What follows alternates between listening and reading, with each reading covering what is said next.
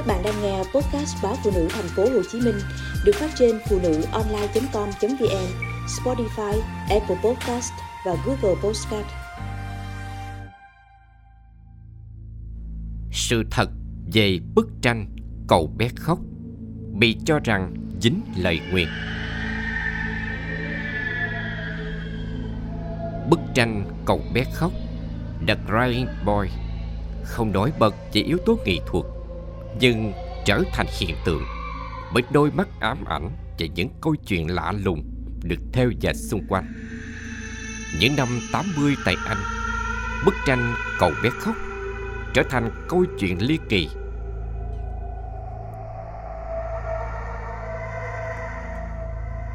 Một ngôi nhà ở Nam Yorkshire, Anh bị cháy.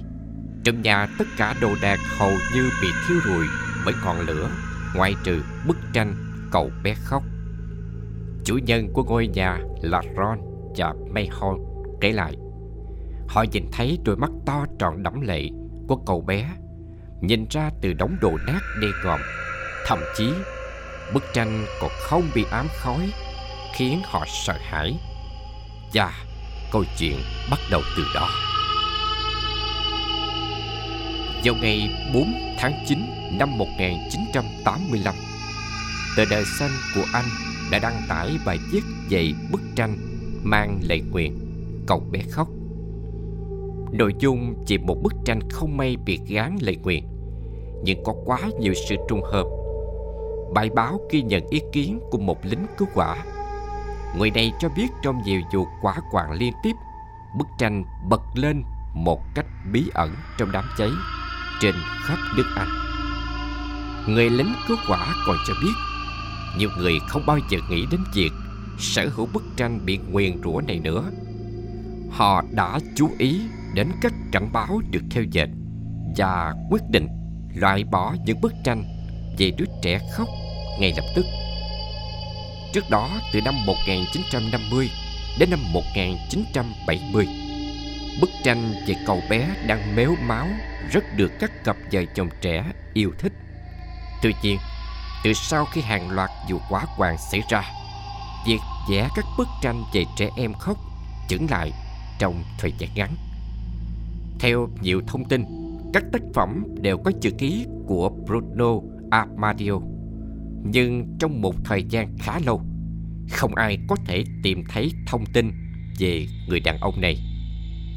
Vì thiếu tin tức, nhiều câu chuyện đã được theo dệt rằng ông đã sang Ý và Tây Ban Nha để truyền bá tranh về những đứa trẻ đang khóc. Một số tin đồn cháy lên khẳng định cậu bé trong bức tranh đầu tiên tên là John Bodillo ở Tây Ban Nha.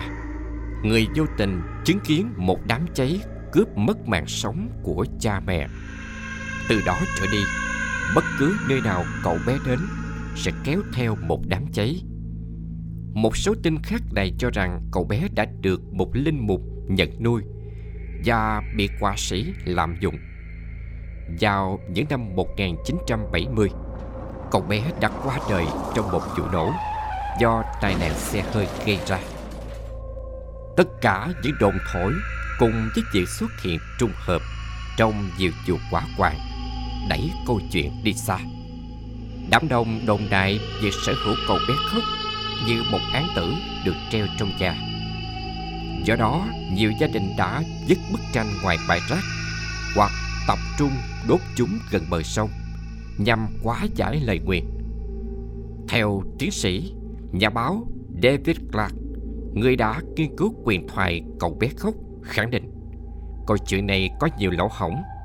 Trong đó, David Clark cho biết theo tìm hiểu của ông, Giovanni Bracolin và Seville chỉ là một trong số ít bút danh của họa sĩ Tây Ban Nha Bruno Amadio. Cho nên những bức tranh được ký bởi George Mallory và John Bodillo là tranh nhái. Ngoài ra, số lượng tranh vẽ đứa trẻ khóc tồn tại hầu hết là giả vì số lượng tranh Amadio có khả năng vẽ thật sự chỉ từ 20 đến 30 bức trong thập niên 1970. Theo họa sĩ này tiết lộ, Do đó, không thể xuất hiện thông tin Armadio đi nhiều nơi để truyền bá điều xui rủi mang tên cậu bé khóc. Trong quá trình nghiên cứu, Clark cũng đã phát hiện ra bức tranh được in trên bản nén làm cho nó khó cháy. Khi diễn viên hài Stephen Punt, người tìm hiểu về lời quyền của cậu bé khóc, thử nghiệm độ chống cháy của tranh bằng cách đặt tranh lên đám lửa nhỏ. Tranh có cháy, nhưng chỉ thủng một lỗ nhỏ và dừng rất nhanh. Sau này khi tìm hiểu nguyên nhân chính từ các đám cháy, các chuyên gia đã có kết luận bất ngờ là hầu hết các đám cháy đều có nguyên nhân bình thường như tàn dư thuốc lá để chảo cháy trên bếp, chập điện phòng khách. Tuy nhiên, những lời giải thích như vậy không được tin vào năm 1985, thời điểm bùng phát tin đồn về cậu bé khóc. Ngay tờ The Sun cũng quyết định đưa thêm nhiều giả thuyết để lý giải câu chuyện.